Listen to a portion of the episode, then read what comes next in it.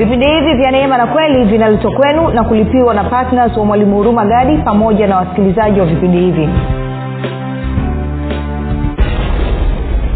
Pasipokuwa na ushirika na huyu mungu pasipo kukaa katika ushirika na huyu mungu maanaake ni kwamba hatuwezi tukasurvive hatuwezi tuka, tuka nini? Hatuwezi tukastawi hatuwezi tukafanikiwa. Hatuwezi tukabeba mfano na sura yake katika kiwango ambacho yeye mwenyewe alikusudia. Kwa hiyo mazingira mwafaka ya mwanadamu ni katika ushirika na mungu. Na ni kutokea katika ushirika huu ndio utoshelevu wetu unapokuja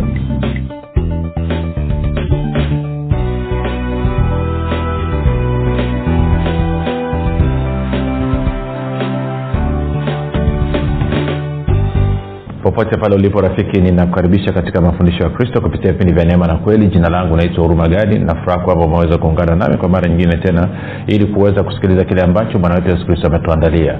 Kumbuka tu mafundisho ya kristo yanakuja kwako kila siku muda na wakati kama huu yakiwa na lengo la kujenga na kuimarisha imani yako wewe unanisikiliza ili uweze kukua na kufika katika cheo cha kimo cha utimilifu wa kristo. Kwa lugha nyingine ufike mahali uweze kufikiri kama kristo uweze kuzungumza kama kristo na kutenda kama kristo. Kufikiri kwako rafiki kuna mchango wa moja kwa moja katika kuamini kwako. Ukifikiri vibaya utaamini vibaya. Lakini kama utafikiri vizuri basi ni dhahiri utaweza kuamini vizuri. Hivyo basi fanya maamuzi ya kufikiri vizuri na kufikiri vizuri kufikiri kama kristo. Na ili uweze kufikiri kama kristo unabudi kuwa mwanafunzi wa kristo. Na mwanafunzi wa kristo anasikiliza na kufuatilia mafundisho ya kristo kupitia vipindi vya neema na kweli tunaendelea na somo letu ambalo tumeanza kipindi chetu chini cha pili. Somo linaitwa utoshelevu wako ni nani? Utoshelevu wako ni nani? Na ninaamini kabisa kwa somo hili kama utalisikiliza kwa umakini kabisa litakupatia ufumbuzi wa ambao utasababisha uone matendo makuu ya mungu yakitendeka kupitia maisha yako. Kwa hiyo ni somo ambalo ningekushauri utege sikio ni somo ambalo ningekushauri uisikilize tena na tena na tena Uh, kumbuka tunapatikana katika youtube chanel yetu inaitwa mwalimu huruma gari lakini pia kama ungependa kupata mafundisho yao kwa njia ya sauti basi tunapatikana katika mtandao wa kijamii wa telegram. Telegram inafanya kazi kama whatsapp kuna grupu linaitwa mwanafunzi wa kristo unaweza ukatuma ujumbe mfupi tu ukasema niunge nao ukaunganishwa. Namba ni 7895242 ukifanya hivyo utaunganishwa kwenye ile grupu la mwanafunzi wa kristo nao utakuwa ukipata mafundisho haya kila siku saa kumi alfajiri. Napenda kutoa shukrani za dhati kwa mungu kwa ajili ya kwako wewe ambaye ambaye uh, umekuwa uki, uki, ukifuatilia mafundisho ya kristo umekuwa uki, uki, uki uki, ukifanya nini uki, ukihamasisha wengine nao waweze waweze ku, ku, ku, ku, ku, ku, nani kusikiliza uh, na kufuatilia mafundisho haya. Lakini zaidi ya yote umekuwa ukiwafundisha na kuwashirikisha wengine kile ambacho we mwenyewe umeweza kujifunza. Pia niseme asante kwa ajili ya kwako wewe ambaye umekuwa ukifanya maombi kwa ajili ya wazaji wa vipindi vya neema na kweli kwa ajili ya kwangu mimi pamoja na timu yangu nasema asante sana. Uh, maombi yako ni ya muhimu ni nguzo muhimu. Na mwisho ninamshukuru mungu kwa ajili ya kwako wewe ambaye umekuwa uki, uki, uki ukichangia gharama za kupeleka injili kwa njia ya redio ili watu wengi zaidi waweze kufikiwa na maisha ya watu wengi zaidi yaweze kuguswa na kuweza kubadilika. Nasema asante sana kwa upendo wako asante sana kwa uaminifu wako. Na kwa kweli kwa pamoja nyinyi nyote mnaohamasisha mnaofanya maombi na mnaochangia gharama timu muhimu sana ya roho mtakatifu ninyi ni marafiki wa kweli wa kristo na kwa kweli mmekuwa ni baraka kwa dunia. Baada ya kusema hayo basi nataka tuendelee na somo letu. Nasema uh, utoshelevu wako ni nani sasa niligusia kidogo hapo jana kipindi kilichopita. Uh, sio watu wengi sana ambao wame wame nini wana ama uh, wakristo wengi kwamba wamepata nafasi ya kukaa chini na kufanya tathmini ya kina na kuangalia hivi utoshelevu wangu mimi ni nani? Na kwa sababu hiyo uhusiano wao na mungu ama nafasi ya mungu katika maisha yao imekuwa ni ndogo sana. Hebu tukasome kwanza wakorinto wa pili ile tatu tano na sita a alafu tuone jinsi inavyosema. Paulo anasema hivi si kwamba twatosha sisi wenyewe kufikiri neno lolote kwamba ni letu wenyewe bali utoshelevu wetu watoka kwa mungu. Naye ndiye aliyetutosheleza kuwa wahudumu wa agano jipya. Kwa hiyo anasema utoshelevu wetu ni mungu na huyu mungu ambaye ni utoshelevu wetu ndiye aliyetutosheleza kuweza kufanya hii kazi. Na kipindi kilichopita nikakuuliza kwamba uh, kazi unayoifanya biashara unayoifanya je mungu ni utoshelevu wako je mungu ndiye aliyekutosheleza? Kwa lugha nyingine mungu ndiye aliyekuwezesha e, kuweza kufanya hiyo kazi. Sasa hapa haizungumziwi nguvu ya ugali rafiki. Haizungumzii kwamba umeamka hauna malaria hauna mafua e, kinachozungumziwa kinachozungumziwa hapa ni zaidi ya hilo. Yes hilo ni la muhimu lakini inazungumziwa zaidi ya hilo. Kwamba kwa lugha nyingine kwamba huyu mungu ana nafasi gani? Labda ili uweze kumwelewa paulo anazungumza nini ngoja tende mahali alafu tarudi hapa. Twende kwenye wakorinto wa kwanza korinto wa kwanza ama nianzie kwenye wakatuanzia waefeso tatu kwanza. Tuende waefeso tatu. Alafu nitasoma ule mstari wa ngapi? Mstari wa saba nadhani utatusaidia. Paulo anasema uh, injili hiyo ambayo nalifanywa mhudumu wake kwa kadiri ya kipawa cha neema ya mungu niliyopewa kwa kadiri ya utendaji wa uweza wake. Kwa hiyo anasema kwamba mimi nahubiri injili na hii injili ninayohubiri naihubiri kwa sababu ya neema niliyopewa na mungu. Na hii neema inatenda kazi kwa sababu ya nguvu ya mungu. Moja nitafutie kwenye nini sikia kwenye tafsiri neno anasema anasema nimekuwa mtumishi wa injili hii kwa kipawa cha neema ya mungu ama kwa zawadi ya neema ya mungu. Anasema niliyopewa kwa nguvu yake itendayo kazi. Kwa hiyo paulo anasema kwamba nimepewa hii neema ya kuweza kufanya hii kazi ya injili kwa sababu ya nini? Kwa sababu ya nguvu ya mungu inayotenda kazi katika maisha yangu. Kwa hiyo unaona utendaji kazi wake unategemea unategemea nguvu ya mungu pamoja na neema ya mungu lishike hilo.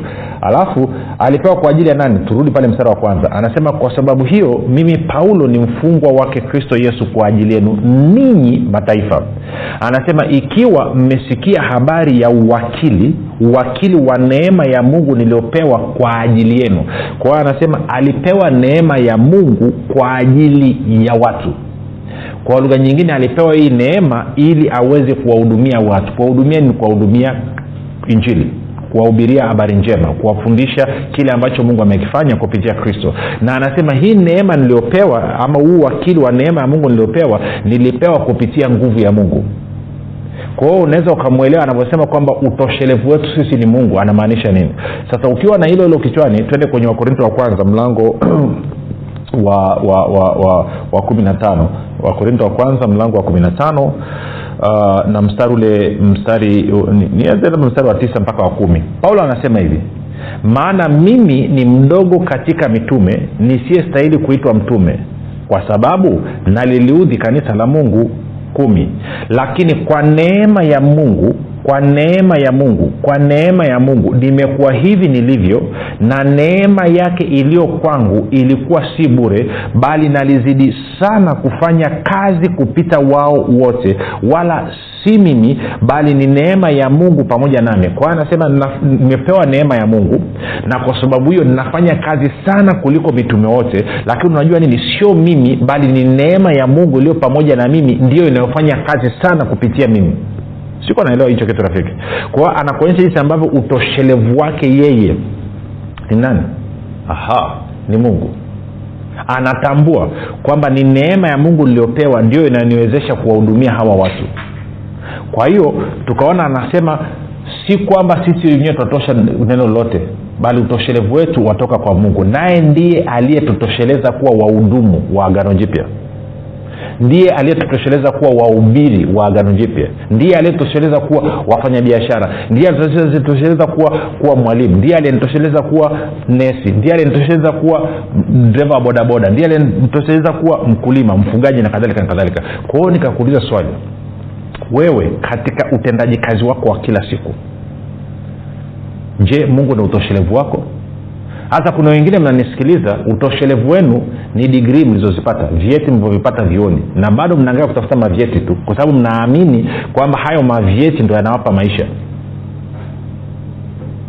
Sasa sijasema usisome soma sana. Haina shida.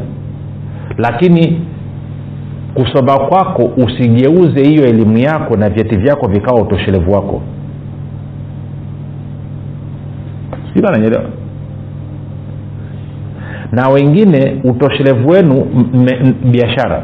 Nadhania kwamba biashara inatengeneza mamilioni inatengeneza mabilioni. Kwao sasa mimi mimi ndio mimi mimi ndio mimi mimi ndio mimi. Na wengine kwa sababu una huduma unahubiri injili unafundisha neno la mungu basi sasa ndo ukitembea e, na mbwembwe kwamba sasa mimi mimi ni mimi, oh, mimi wananyiita nabii. Oh haleluya mimi wananyiita aposto oh haleluya mimi wananyiita sijui mwalimu. Oh haleluya kwao unajiona sasa wewe ndo uko juu ya watu. No kwa nini? Ni kwa sababu ya hujajua ukweli kwamba utoshelevu wako anatakiwa kuwa mungu na wala sio kitu kilichoumbwa na mungu wala sio kitu kilichotengenezwa na mikono ya mwanadamu.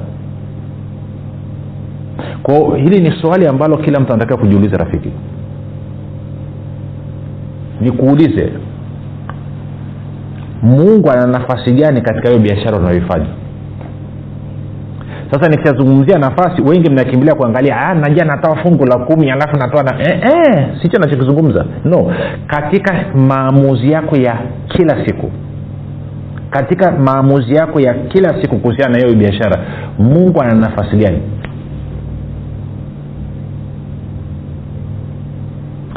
Wakati unaanzisha hiyo biashara kabla ya kuanzisha hiyo biashara alikuwa na nafasi gani? Alikuwa na mchango gani katika kuamua uanzishwaji wa hiyo biashara?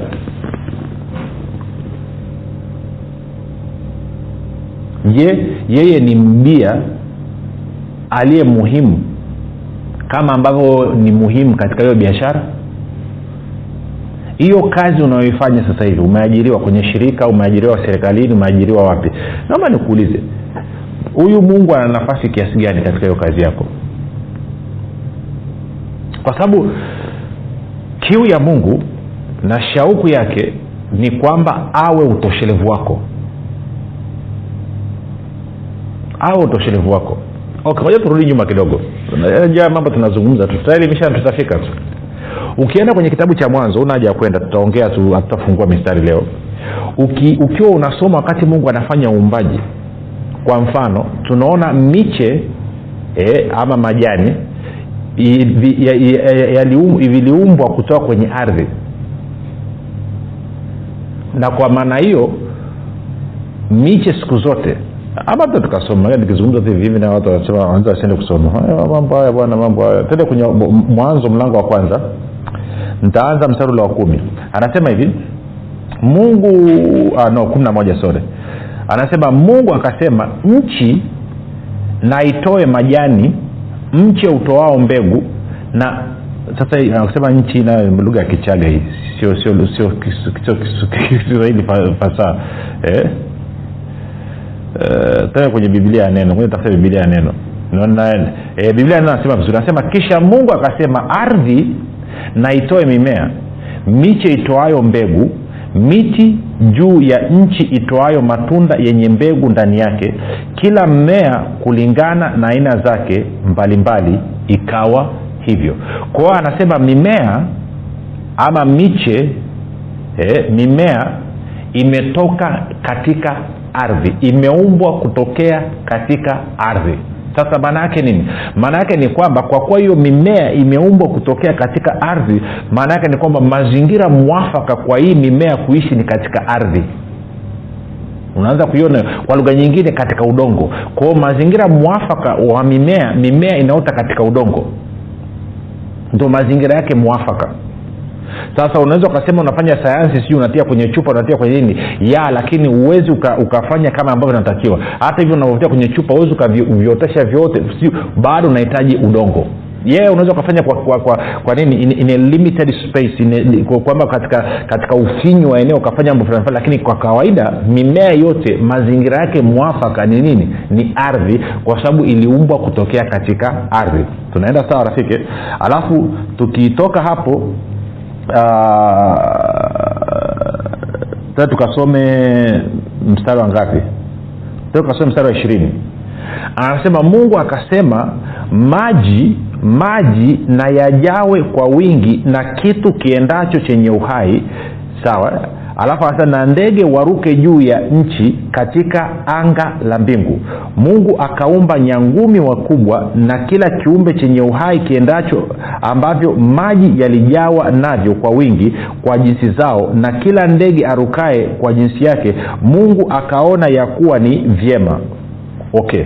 Kwao anasema samaki wakaumbiwa ndani ya maji. Kwao mazingira mwafaka ya samaki kuishi ni ndani ya maji tunaweza kusema mazingira ambayo yanasababisha samaki waweze kustawi eh, na, na, na, na, na, na kuzaliana na kuongezeka ni katika maji. Lakini ndege pia mazingira yao mwafaka ni angani ndio maana wanakaa juu ya miti. Mara nyingi sana ndege wanakaa juu ya miti isipokuwa labda ndege wakubwa wachache kama nani labda I don't know kama nini labda kama mbuni e, ambayo sasa hata unamweka gani lakini pia kama labda kanga kidogo ingawa wakati mwingine kanga ikifika usiku wakati wa kulala wanapanda juu ya miti wanakaa juu ya miti. Kwa kwa lugha nyingine ndege wameumbiwa mazingira yao ni kwenye anga na samaki mazingira yao ni kwenye maji. Na kwa maana hiyo ili waweze kuendelea kuishi lazima wakae katika hayo mazingira. Kwa lugha nyingine sema utoshelevu wao pamoja na kwamba ni mungu lakini maanaake ni kwamba uhai wao na, na mazingira yao mwafaka ni pale walipoumbiwa walioumbiwa kwenye maji wanakaa kwenye maji. Walioumbiwa kwenye anga wanakaa kwenye anga. Waliotolewa kwenye ardhi wanatokea wanaishi katika ardhi. Angalia hii. Sema mstari wa, wa, ishiri nne. Akasema mungu akasema nchi na izae kiumbe hai kwa jinsi zake mnyama wa kufugwa nacho kitambaacho na wanyama wa mwitu kwa jinsi zake ikawa hivyo. Mungu akafanya wanyama wa mwitu kwa jinsi zake na wanyama wa kufugwa. Kwa anasema nini? Nchi na izae sasa ngoja nisome kwenye bibilia ya, ya tafsiri ya neno. Anasema hivi na hii habari ya nchi nchi imekwambia ni kiswahili cha kichaga hichi. Kiswahili fasaha. Anasema mungu akasema ardhi na itoe viumbe hai kulingana na aina zake wanyama wa kufugwa viumbe vitambaavyo ardhini na wanyama pori kila mnyama kulingana na aina yake. Ikawa hivyo. Mungu akafanya wanyama pori kulingana na aina zake wanyama wa kufugwa kulingana na aina zake na viumbe vyote vitambaavyo juu ya ardhi kulingana na aina zake. Mungu akaona ya kuwa ni njema. Kwa hiyo na wanyama wa porini porini wanyama wa nyumbani wa kufugwa wa kufugwa katika mazingira yao na wanaotambaa juu ya nchi wanatambaa juu ya nchi. Kwa hiyo unaweza kuona kila kitu ama juu ya ardhi. Kila kitu kimeumbiwa katika mazingira yake. Na kwa ili viweze kuishi vizuri lazima hivi vitu vikae katika mazingira yake. Ndio maana ukichukua simba ama ukachukua chui wa porini ukaja ukamleta kwenye makazi ya watu kwa muda anaweza akawa mpole akaa katikati ya watu lakini baada ya muda ataanza kushambulia watu. Kwa sababu gani? Hayo sio mazingira yake mwafaka. Mazingira yake mwafaka ni porini. Sasa tunakuja kwa mwanadamu. Mwanadamu yeye aliumbwa kutoka kwenye nini naye kama samaki waliumbwa kwenye maji wanakaa kwenye maji na mimea kutoka kwenye ardhi inakaa kwenye ardhi na wanyama wa mwituni na kadhalika wametolewa kwenye ardhi na kwao mazingira ni kwenye ardhi je mwanadamu aliumbiwa kutoka katika nini? Angalia mstari wa ishiri na sita. Mstari wa ishiri na sita anasema hivi mstari wa ishiri sita. Anasema mungu akasema na tumfanye mtu kwa mfano wetu kwa sura yetu wakatawale samaki wa baharini na ndege wa angani na wanyama na nchi yote pia na kila chenye kutambaa kitambacho juu ya nchi. Mungu akaumba mtu kwa mfano wake. Kwa mfano wa mungu alimuumba mwanamume na mwanamke aliwaumba. Sasa kumbuka hapa ni kabla ya mungu kuchukua udongo na kuufinyanga na kumpatia mwanadamu mwili katika mwanzo mbili saba. Kwa sababu mungu ni roho na kwa maana sasa natufanye mtu kwa mfano wetu na sura yetu maanake anazungumzia roho. Na kwa maana hiyo basi sisi tumeumbwa kutokea ndani ya mungu. Na kwa maana hiyo mazingira yetu mwafaka ni mungu. Kwao pasipokuwa na ushirika na huyu mungu pasipo kukaa katika ushirika na huyu mungu maanaake ni kwamba hatuwezi tukasurvive hatuwezi tuka tuka nini? Hatuwezi tukastawi hatuwezi tukafanikiwa hatuwezi tukabeba mfano na sura yake katika kiwango ambacho yeye mwenyewe alikusudia. Kwa hiyo mazingira mwafaka ya mwanadamu ni katika ushirika na mungu. Na ni kutokea katika ushirika huu ndio utoshelevu wetu unapokuja. Kama wewe ni mtu unayefanya ushirika na mungu kila mara maanaake ni kwamba muda wote utakuwa unatambua kwamba utoshelevu wako ni mungu. Sasa kumbuka nilikwambia yule aliye utoshelevu wako huyo ndiye ambaye utamwabudu na kumtumikia. Kwa hiyo tunavyozungumzia ushirika tunazungumzia ushirika tunazungumzia maanake kutokea kwenye huu ushirika tuna floni kunakuja kuabudu na kumtumikia mungu. Sasa angalia maisha ya adamu maisha ya adamu alikuwa na ushirika na mungu. Ukisoma mlango wa tatu hata kuna mlango wa pili. Mlango wa pili unaona kwamba uh, mungu analeta wanyama wote aliwaumba alafu anawapitisha mbele ya adamu aone adamu atawaita nini. Na bibilia inasema kila jina ambalo adamu alitoa kwa hawa wanyama ndo likawa jina la hawa wanyama. Kwa hiyo kuonyesha nini kwamba adamu alikuwa anafanya kazi akishirikiana na mungu lakini katika mlango wa tatu tunaona kwamba mungu alikuwa na kawaida ya kuja kumtembelea adamu katika bustani ya eden. Kwa lugha nyingine walikuwa wanafanya ushirika. Kwao huu ushirika ulikuwa una nini? Ushirika una, una sura mbili. Ushirika una sura ya kwanza ni kumwabudu mungu na sura ya pili ni kufanya kazi pamoja na mungu kumtumikia. Umeona kitu rafiki? Kumwabudu mungu pamoja na kufanya kazi kwa maana kumtumikia mungu. Kwao mungu anataka kufanya kazi pamoja na sisi sasa ninapofanya ushirika na huyu mungu ninapomtambua kuwa yeye ndio utoshelevu wangu naanza kuishi kutokea ndani mwake. Ntarudia tena. Ninapomtambua kuwa mungu ndiye utoshelevu wangu kwamba yeye ndiye anayenitosheleza maanake ni kwamba ninaanza kuishi ninaanza kutengeneza mipango ninaanza kufanya maamuzi ninaanza kutenda nikitokea ndani ya huyu mungu living from meiona hiyo? Naishi kutokea from living from kutokea. Kwa hiyo nini? Maanaake ni kwamba vyote alivyo navyo vinakuwa ni vya kwangu. Hii ndio lugha ambayo bwana yesu aliizungumza kumbuka bwana yesu ndo ametamia kwamba unatakiwa umwabudu na kumtumikia mungu peke yake wakati ibilisi anataka kumpa mali nyingine anataka kumpa fahari anataka kumpa milki na mamlaka anasema utoshelevu wangu mimi ni mungu na yeye ndiye inatakiwa kumwabudu na kumtumikia peke yake. Angalia anavyosema katika yohana 16 yohana 16 alafu nitasoma mstari wa ngapi? Mstari wa kumi na tatu tukianza sio mbaya. Yohana 16 tukaanza mstari wa kumi na tatu anatupa kitu kizuri sana. Yohana 16 anasema hivi. Angalia bwana yesu anaosema anasema lakini yeye atakapokuja huyo roho wa kweli atawaongoza awatie kwenye kweli yote. Kwa maana hata nena kwa shauri lake mwenyewe lakini yote atakayoyasikia atayanena na mambo yajayo atawapasha habari zake. Kumi na nne. Yeye atanitukuza mimi kwa kuwa atatwaa katika yaliyo yangu na kuwapasha habari na yote alionayo baba ni yangu. Umeona hiyo? Yote alionayo baba ni yangu. Kwa hiyo nalisema ya kwamba atatoa katika yaliyo yangu na kuwapasheni habari. Kwa hiyo bwana yesu anasema kwamba yote yote alionayo baba ni ya kwangu. Kwa hiyo kwa lugha nyingine inakuonyesha kwamba bwana yesu alivyokuwa akiishi maisha yake hapa duniani alikuwa akiishi akitokea kwenye utele wa baba yake akitokea kwenye utoshelevu wa baba yake. Kwa sababu baba ndo alikuwa utoshelevu wake. Na kwa maneo alikuwa anaishi akitokea hapo kwao anafanya maamuzi akitokea hapo. Ndio maana hata wakati ule alipokuwa anahudumia makutano alafu akajikuta watu wana njaa na wanatakiwa kupewa chakula anauliza kuna nini? Anaambiwa kwamba kuna mikate mitano na samaki wawili. Hakupaniki. Kwa nini? Kwa sababu amejifundisha na kujizoesha kuishi kutokea kwenye utoshelevu wa mungu. Kwa nini? Kwa sababu mungu ndiye utoshelevu wake naye ndiye aliyemtosheleza ye kufanya hiyo kazi anayoifanya. Kwa hiyo anasema yote alionayo baba ni ya kwangu sasa kumbuka katika agano jipya kwa mfano kusema warumi 817 ukasoma na wagalatia 4 nadhani mstari wa saba inasema sisi ni warithi wa mungu sisi ni warithi pamoja na kristo. Kwa hiyo inamaana na mimi na wewe pia tunaweza tukazungumza hivyo tukasema kwamba vyote alivyo navyo baba vyote alivyo navyo mungu ni vya kwangu. Swali linakuja je unavyofanya maamuzi yako ya kila siku unavyoenenda katika shughuli zako unaenenda ukitokea kwenye engo hiyo? Kumbuka kipindi cha jana nilikueleza habari ya yule ndugu anaitwa brother lawrence huyu bwana aliishi katika, katika miaka ya elfu moja na mia sita. Sawa? Kwa hiyo kwenye miaka ya elfu moja na mia sita nikakwambia watu walikuwa wanatoka sehemu mbalimbali duniani wanakuja kumwangalia jamaa akiosha masufuria wanakuja kumwangalia jamaa akikatakata nyanya na nyama na vitunguu akipika chakula. Kwa nini? Kwa sababu kuna namna ambapo walikuwa wakimwangalia wanamwona mungu. Kwa nini? Kwa sababu brother lawrence alijifunza kuwa mungu ni utoshelevu wangu na kwa sababu hiyo akajikuta muda wote masaa ishirini na manne ama muda ambao yuko macho ana, anafanya nini? Anamwabudu na kumtumikia mungu na wengine wanasema hawezi ikawa masaa ishiri nne. Hivi unajua bibilia inaonyesha wazi kabisa una uwezo ukawa umelala lakini moyo wako ukawa bado unaendelea na mawasiliano na mungu.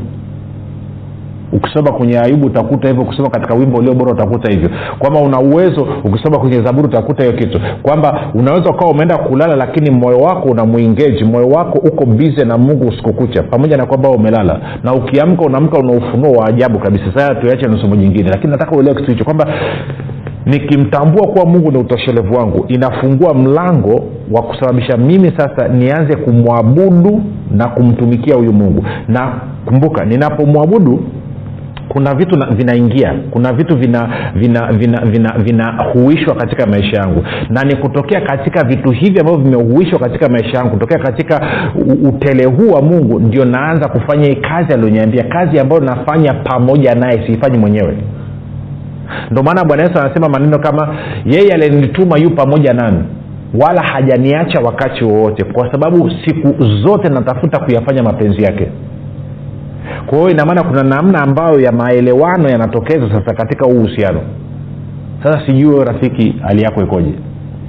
Sijui kwenye biashara yako sijui kwenye uwalimu wako kwenye udaktari wako kwenye upolisi wako kwenye uwanajeshi wako.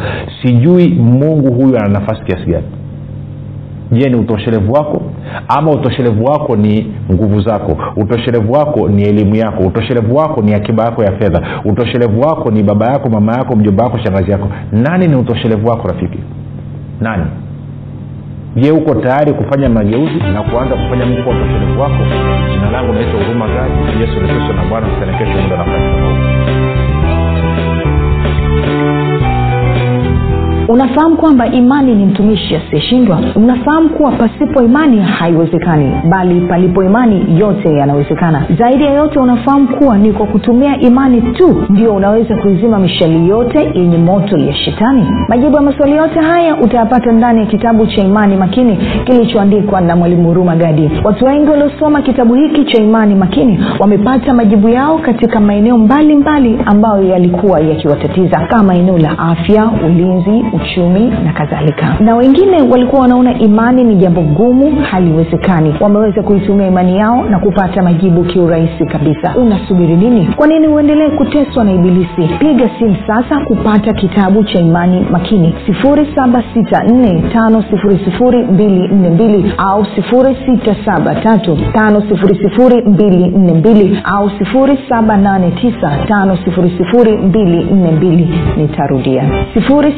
7645242 au 6735242 au 7895242 ndiyo imani makini siri ya ulinzi ushindi na mafanikio